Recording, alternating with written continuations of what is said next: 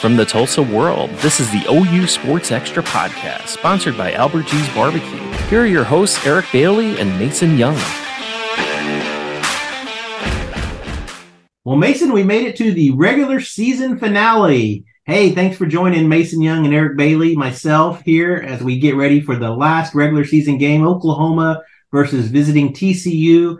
11 a.m. Friday, Black Friday game, their first non Saturday game at home since I think the 2019 opener against Houston.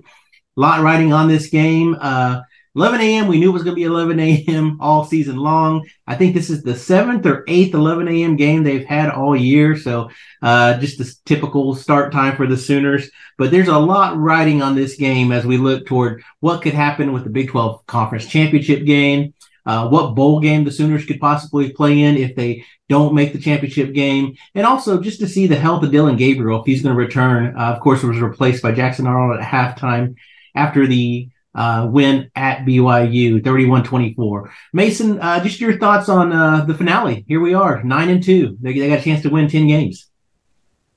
Yeah, and and I think as we look back at it, thinking about the beginning of the season, I think a lot of people hoped that the floor for this team would be like nine and three.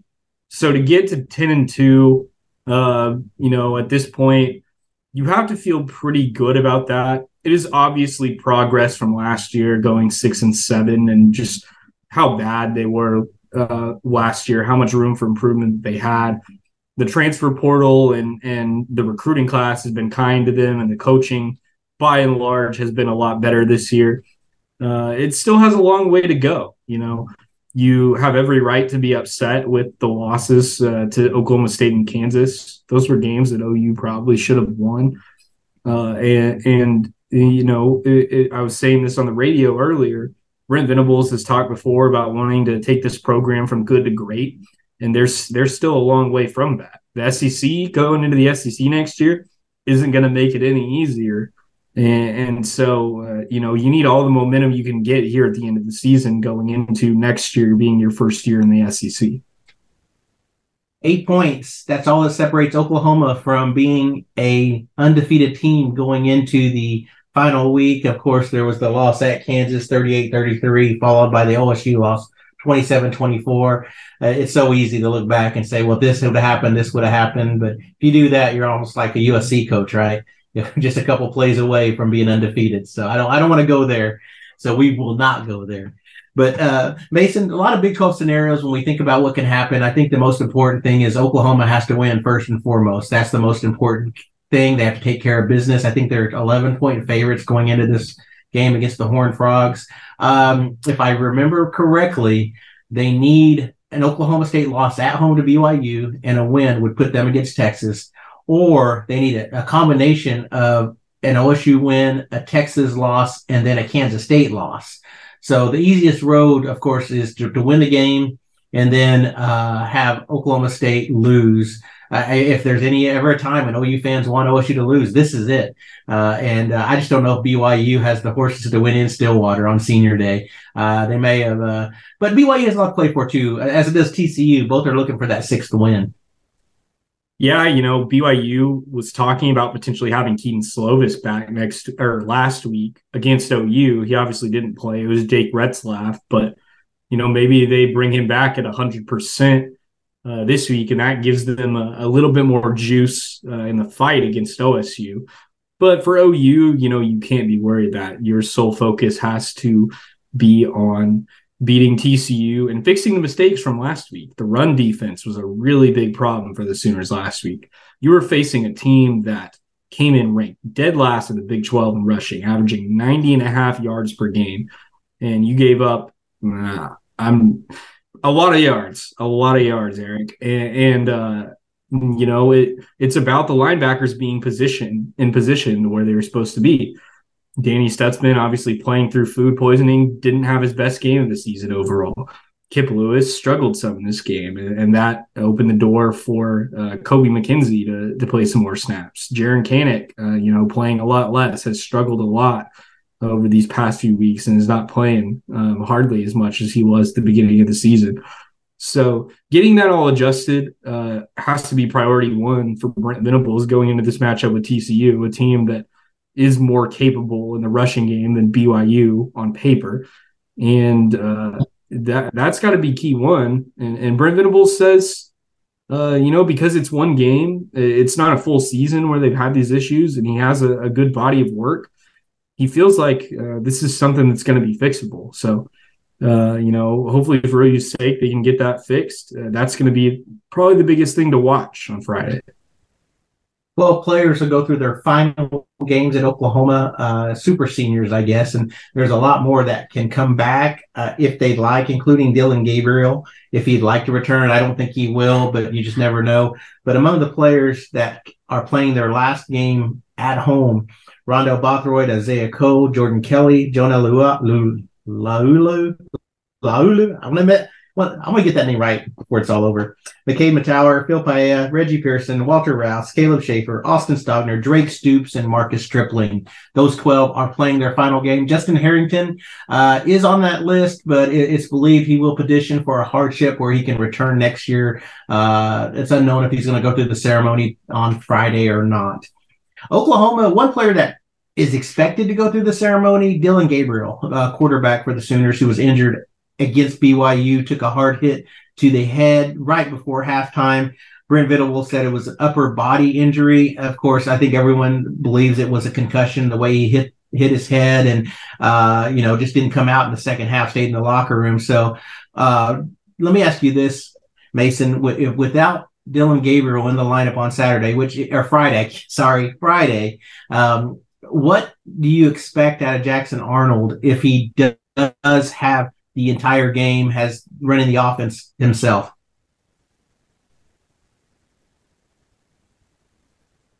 Well, that will definitely be interesting to watch. You liked what you saw from him in the second half against BYU. He obviously did just what they needed him.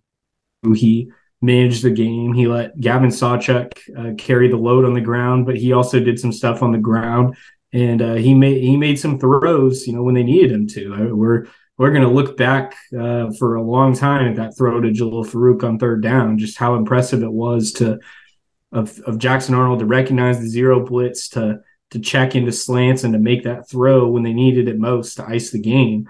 Uh, so obviously, you know, showed a lot of promise in that that full first full half of uh, collegiate football, but uh, TCU, uh, you know, potentially a, a, better challenge than than BYU. BYU's defense was pretty physical, give them credit, but just feel like TCU's probably overall a better team. Uh, we'll be curious to see if they open up the playbook a little bit more and give him more chances to throw. You know, with an entire game to account for and, and correct mistakes and and whatnot. Uh, we'll be curious to see if uh, Jeff Lebby lets him throw the ball anymore. He's obviously looked good when he's had the opportunities early in the season. You think about the touchdown he threw to Jayden Gibson in the first game, and then the the long ball uh, uh, to Nick Anderson against Tulsa. I mean, just a beauty of a ball, 50 yard pass to the corner of the end zone for a touchdown. And so obviously he this guy can throw the ball, uh, you know, with with accuracy and distance. Uh, and and perhaps you know we're going to get a little bit more taste of, of what all he can do if indeed he is uh, the starter from the jump against TCU. Wide receiver, we talked about Drake Stoops just a second ago going through his last game. It's going to be uh, weird. This is the last game there'll be a Stoops on this football field during a game. We go back to 1999 when his father Bob took over the program uh, Drake Stoops as well, uh, a finalist for the Burlsworth Award, which is giving to the most outstanding player who began his career as a walk on. Uh, Drake will be honored on December the 4th in Arkansas. Uh, one of three finalists will uh, have coverage of that event as well. Uh, had a chance to talk to Drake a little bit too. He, it's going to be surreal. I mean, I thought it was neat. They asked him how much he enjoyed the Stoops whenever he catches the ball by the home fans and when they're on the road too. They, we hear that too. Uh, Drake's excited about that, but kind of bittersweet. It sounds like. I want to ask you about another player too, uh, Mason Jalil Farooq.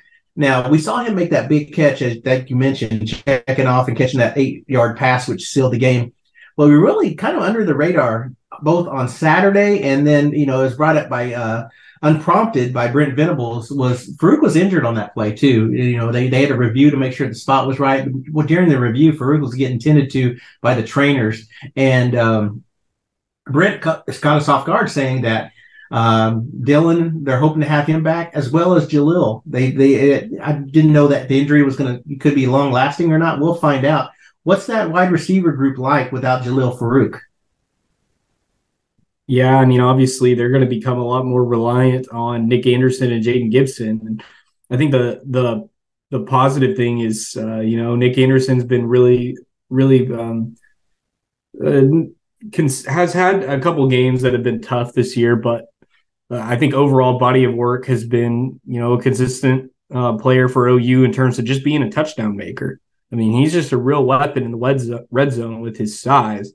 And uh, Jayden Gibson obviously uh, really impressed in that BYU game. Had a 55 yard catch, uh, you know, early in the game, and then uh, had a also had a, a 20 a 20 plus yard touchdown uh, catch in in the first half. And so, you know, more more reliance on those guys if if Jalil Farooq can't go, and obviously, you know, Drake Stoops will continue to be a focal point. Just four catches for 60 some odd yards last week. Not um uh, not as much as obviously the two weeks previous when he was uh, setting up career highs back to back weeks, but you know uh, he'll he'll continue to you know be in the mix. Um, wonder if maybe just uh, Dillon Gabriel has a little bit more comfortability with him than Jackson Arnold does, just their rapport, their connection. Uh, but you know, you feel like the the Gibson thing, uh, you know, with Farooq out, you know, that ought to play up a little bit more because him and Arnold have been running with the twos, you know, the entire season, and uh, their chemistry, obviously, from the jump was good. You know, had a, a touchdown pass and catch uh, together in the season opener against Arkansas State, mentioned previously. So, uh, you know, obviously, it, it, would not be an ideal position uh, to have Jalil Farooq out. It just continues to thin uh, the depth in that room. Uh, we've obviously spoken at length about uh, how much Andrel Anthony's uh, you know injury and not him not being around at all for the second half of the season has affected that group. He was definitely the top wide receiver in that group and, and just the most consistent uh, playmaker and downfield threat. Uh, so not ideal if Jalil Farooq can't play, but uh, also not something that that you feel like would be insurmountable against this TCU team. You know, there's one player that we didn't see, uh, which was a surprise because we were told he was healthy after the fact, but Tyler Guyton didn't play. Jacob Sexton got the start over at right tackle, which was really, really uh, interesting because you look at Tyler Guyton, you're looking at a first, a projected first round draft pick, and um, I think you know the the question was asked, you know, how close was he to being available? That was your question, right? Mm-hmm. Was that question the press conference? Yeah, I mean, I wanted to. He's yeah, he suited up. He suited up, and uh, I guess I was really just surprised that he didn't play it at all. So I, I just wanted to get the clarification of was he not hundred percent, and you brought him because you thought maybe he'd be able to go, and then he couldn't, or what? Did he get benched? And from what the answer we got is he's been benched, which is pretty crazy. So, but you know what? For the future, I mean, you, you kind of get excited. I know it's you still have a lot of football left in front of you this season, but for the future, I think that's huge because not only him but Cayden Green are getting some really important reps as young football players, and I think that's huge. Um, but yeah, uh, that was really interesting. That he said he was available. It's more what Jacob's done, not what Tyler hasn't, you know, done. So I thought that was interesting too. So that really tells you how high this offensive line how high offensive line coach Bill Bedenbaugh is on Jacob Sexton, who you know was injured, of course, late last season, worked his way back to health, and uh, now has taken uh, taken really as big advantage of his opportunities he can. One thing, uh, you know, every day, every time we do this podcast, me and you go over what we're going to talk about, and one thing that's not on my list that I do want to bring up is the kicker situation we we didn't we didn't plan to talk about that, but you know, uh, Zach Schmidt again struggled at BYU, missed a 28 yard chip shot. And uh, you know, in a game that's a one possession game, every point's important. We saw the misses at Kansas, saw the misses at Oklahoma State. We just, it's just something that you know, in close games, you need to have that accurate kicker. Uh, Zach Schmidt made eight of his first nine, and then the next nine field goals up to this point, he's only made four. So there's a lot of, you know, not a lot of confidence, it seems like, especially among the fan base. But you wonder what the confidence level is inside that locker room in those coaches' offices. We had a chance to ask uh, Brent Venables about Zach Schmidt, and he just basically said get better with the confidence and the fundamentals of kicking. He admitted that everything's too inconsistent there, and he did tell us that they kick multiple guys in practice, and, and Zach Schmidt's been the most consistent guy in practice. So, uh, you know, it just makes you wonder how if they're going to go into the portal and try to find a kicker, uh, a veteran kicker. I mean, that's a, that's a position of need for the Sooners right now going forward because you, you really got spoiled a little bit over the past couple years with your kicking game. Gabe Brkic, um, uh, who am I thinking of with the Austin Seibert? Couldn't think of Austin Seibert. Yeah, exactly. You got a little spoiled with the kicking, uh, and now uh, you're having a hard time. You know, uh, Zach Smith even kicked a kickoff out of bounds uh, when Oklahoma had momentum. I don't think it was entirely his fault. It looked like he slipped because the, the fields were awful at BYU. Great, great stadium, terrible field, but still, I think that all all year long, it's one of those things. I just don't think the the confidence is there in that coaching staff. And, and when it comes to crunch time from this point on, I think they're going to go for it on fourth downs more than they're going to try to kick a field goal. Yeah, that'll definitely be something to monitor. Uh, I have I've seen some conjecture over the past few days, and it's not like I've been watching this super closely, but there has been uh, some people positing that perhaps the holds that Zach Schmidt is getting have not been super consistent this year, and that uh, you know that's that's part of the issue, but I don't think you can blame that overall. Uh, I, I don't think there's any way that that you can say all six misses uh, were chalked up to that. Uh, and, and, unfortunately for OU, it just sounds like they really have no other, no other option. I mean, uh, somehow we started seeing, you know, several games ago. Uh, I think probably around the time of the UCF game, Gavin Marshall not being suited out for these games, and Brent Venables finally confirmed this week that he he's been injured, and so uh, they really just don't have any other the, any other options. The other kicker is uh, uh, Reddy Mustafaraj. He's a, a, junior college transfer, and um, it sounds like you know between him and, and Smith, Schmidt is still being more consistent in practice, and so and with Marshall injured, uh, you know, it, it, sounds like it's really left them no other choice but to continue to uh, ride Schmidt through the ups and downs. Uh, you know, uh, uh, it will be interesting to see if they go for more uh, fourth downs uh, moving forward. Uh, the next couple games, I think we saw that a little bit against Kansas. He did not attempt a field goal against Kansas. Um, I think they they weren't in a, a, whole lot of fourth down situations from what I recall, but um, you know, perhaps uh, we will see we'll get a good look at that against TCU if they're indeed in that situation and.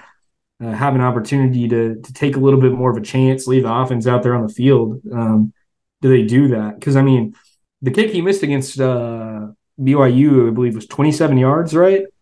Yeah. I mean, that's that's a chip in. It should be it should be automatic, and and for them to come away with no points from that uh, is is pretty inexcusable. So no more Oklahoma drill for Gavin Marshall, right? Is that how he got injured? I mean, if they like, I just don't understand. I mean, we it must have been fooling around or something, playing kicking games, uh, because I mean, that and yeah, maybe they threw him in the W drill. I don't know. we no clue, no clue. Um, switching over to defense, Billy Bowman, man, what a game! Nine tackles, hundred yard interception return for a touchdown, named the Big Twelve Defensive Player of the Week. And you talk about steady; he's just been steady all year long. And what's impressed me most, what impressed me most about BYU, wasn't just the interception. He had some big open field tackles that you know, kept some big plays from going for touchdowns. I mean, he's such a sure tackler, uh, really takes good angles, gets guys on the ground, just outstanding player. And uh, now we silently, quietly, he's uh, leads the Big 12 in interceptions with five, and he's in the top 10. Uh, and I tell you, he's playing like an All American. That really, really impresses me a lot. He was named a uh, permanent captain this week.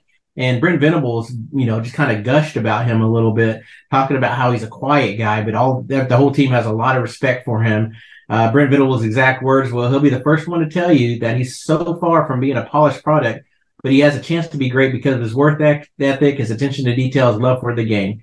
So I, I didn't think if he, you know Billy Bowman, uh, he may be you know, one A is Danny Stutsman, but one B is Billy Bowman for Defensive Player of the Year for the Sooners. Absolutely. Looking back at that game, uh, looking at the pro football focus grades from that game, Uh, he his grade was in the 90s, which you're you're on a scale to 100. His grade was in the 90s. OU's next best grade was Dejon Terry at like 71.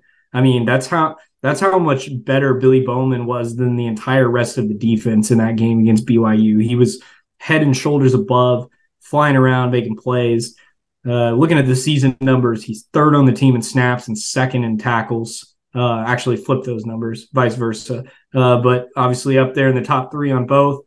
And, and, yeah, to your point, just just a quiet leader who just goes and, and does his job. Uh, you know, maybe doesn't get the most credit, but uh, is definitely deserving. And it'll be really interesting to to see what he does because obviously he's a junior. You know, the NFL's on the table, and, and we'll find out in a few weeks uh, about you know if he's on the fence at all or, or what he's thinking about his future. Um, you know, if he did come back, obviously Brent Venables talked about he's still got a lot of room to grow and improve, and you know maybe he feels that that's the best route is to stick at Oklahoma for another year or and continue his development. But uh, you know he he he might be getting some looks now. Uh, that you know this this uh this award, the Big Twelve Defensive Player of the Week, uh, and and everybody's seeing um, you know his 100 yard pick six comes at a good time for him. You know, towards the end of the season where he can be weighing those options and and you know maybe this is uh it, it's either uh you know a high point and continue to build off of this as a college player or maybe it's something that gets an NFL team really interested in Billy Bowman you mentioned it when we started talking about the defense, the linebackers, the run fits, and uh, that was an issue when you talked about BYU uh, running the football like they did for more than 200 yards against the Sooners. Uh, a lot of missed run fits, and Brent Venables was asked again this week about that, and uh, Brent Venables thinks it's fixable. He talked about how you know guys are just got to stay gap sound. They got to read their keys, and, and, it just wasn't happening.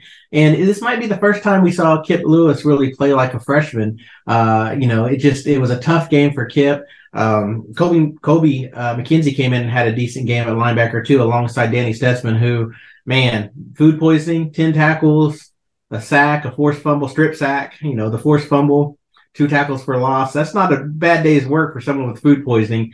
But one thing about um, Danny is he's got Kobie, he's got Kip next to him. They're changing positions too. You know, Danny's just not. He's playing Mike. He's playing Will. He's going back and forth. He's trying to get these young linebackers uh, integrated into the system. It's a lot to ask him, but he's still producing. But uh, and, and we talked about Jaren Kanak too. Uh, just how many snaps did he play? And was it eight snaps? Is that what you said? So we're seeing more of a we're seeing more of a development, a youth movement, I guess. And uh, I think Kip Lewis will use this game as a learning experience, and Brent Venables will use it as a teaching tool uh, moving forward uh, in what to do and, of course, what not to do in these situations. Yeah, you would hope so, right? I mean, TCU, uh, their uh, running back Emani Bailey is is having a a really good season. So uh, it's going to be a, a, better challenge for OU uh, going into uh, this matchup. Uh, I guess the good thing is, and we've mentioned it a couple times now, is you feel like it's fixable. Uh, you know, it, it, it was a one week flare up, and now uh, you know they've got the opportunity to to fix it here at the end of the season, and um, you know make sure that they that they've got it right. So uh, we'll see how how the linebackers fare when TCU comes to town on Friday.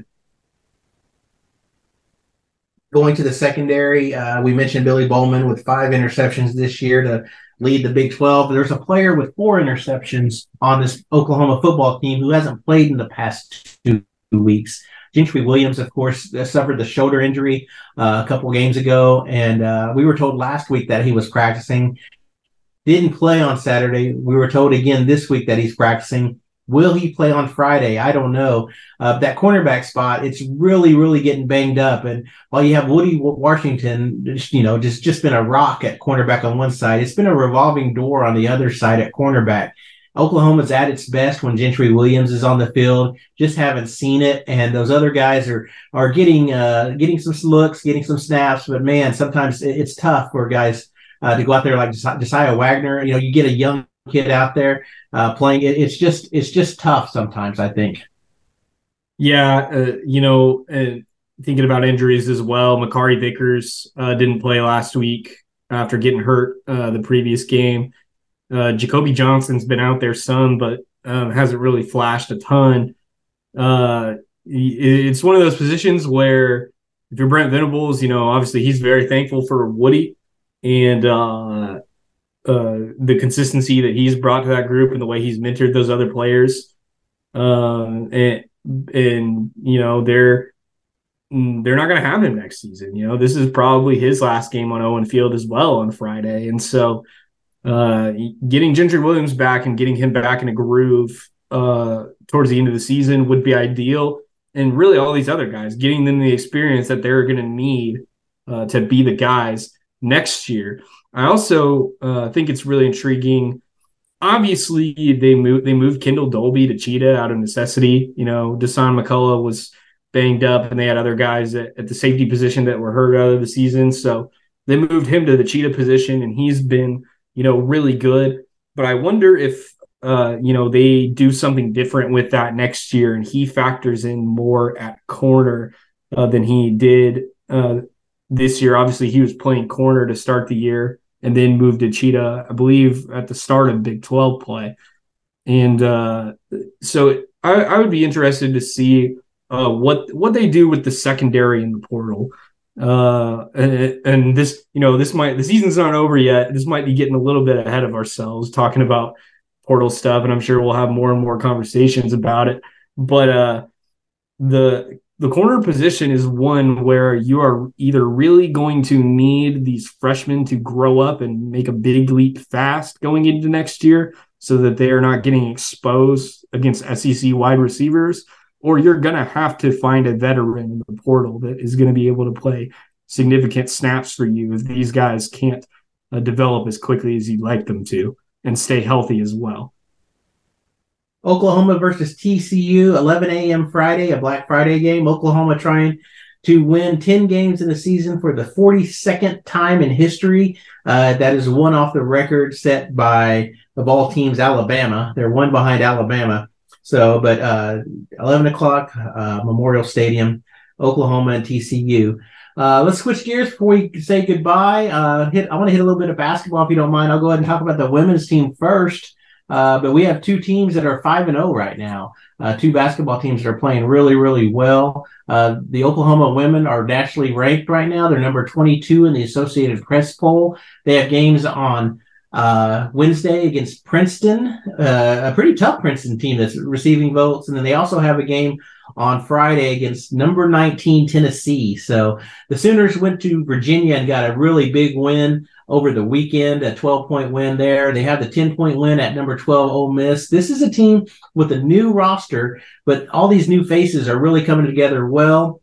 Uh, they have uh, they have uh, six players or five players, excuse me, averaging in double figures. Uh, Payton Verhulst, the Louisville transfer, is averaging 15 and a half points and 5.6 rebounds a game, and as well as 4.6 assists which are big time numbers. And uh, Skylar Vann, of course, just so steady, 14 and 8 and 6 and 4. This Oklahoma team is sharing the foot the football, excuse me, sharing the basketball pretty well too. Uh, as always, uh, this is just a staple of Jennie Baranczyk. The team has is leading the Big 12 with 23.2 assists per game, which is seventh nationally. Uh, it's pretty impressive. They're averaging 89.9, 89.8 points a game. So they, they are still filling up the bucket. It's, it's, it's incredible how steady they have been under Baranczyk offensively, just so offensively sound. So this is a fun team to watch. Uh, we'll see what happens, with, especially with that Tennessee game. That's what I'm kind of curious about how the Sooners will play against Tennessee, uh, who is a future SEC opponent. We'll see them next year on the schedule more than likely as well.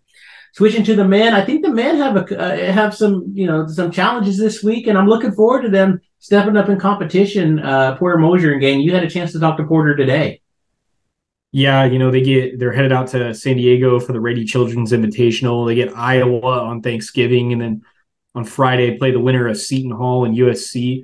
This is a really big week for this program. In all honesty, uh, you know, we got it's really early, but uh, Joe Lunardi from ESPN put out the bracketology today. Uh, not sure if this is the first one um, or if he's had previous ones, uh, but this one feels really early. Right now, he has OU as uh, in the first four out of the NCAA tournament. And uh, you're looking at if if OU can go two and zero during this event, you're looking at them uh, potentially being ranked for the first time since 2021.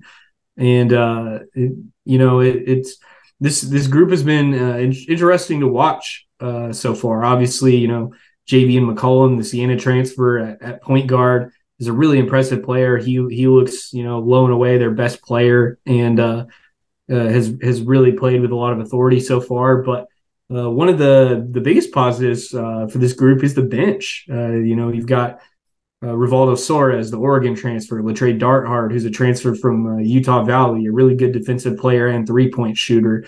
John Hugley, the big man transfer from Pittsburgh, coming off the bench to fill up the paint. Uh, OU ranks 20th nationally in bench, bench points per game through the, the first two weeks of the season, averaging 37 and a half points off the bench.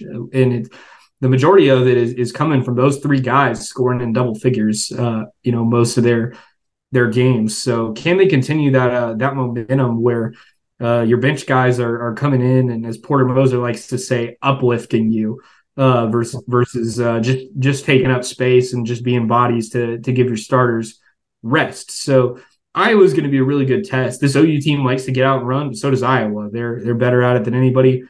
Porter talked today about uh, it feels like you are at the battle line. He said uh, three seconds into every possession with just how fast Iowa is in transition. So it's going to be a, a, speed battle, uh, and uh, if they can they can beat Iowa, that looks really well. And, and get into the next day, I'd be really interested to see them face USC because I think USC is a really really good team. They have three guards that so far um, are are averaging over 15 points per game. They beat Kansas State uh, in their first game of the season on opening night. Came out and and beat the Wildcats pretty handily. Obviously, Kansas State was a really good team last year, and USC is doing all this without Bronny James, the son of LeBron James.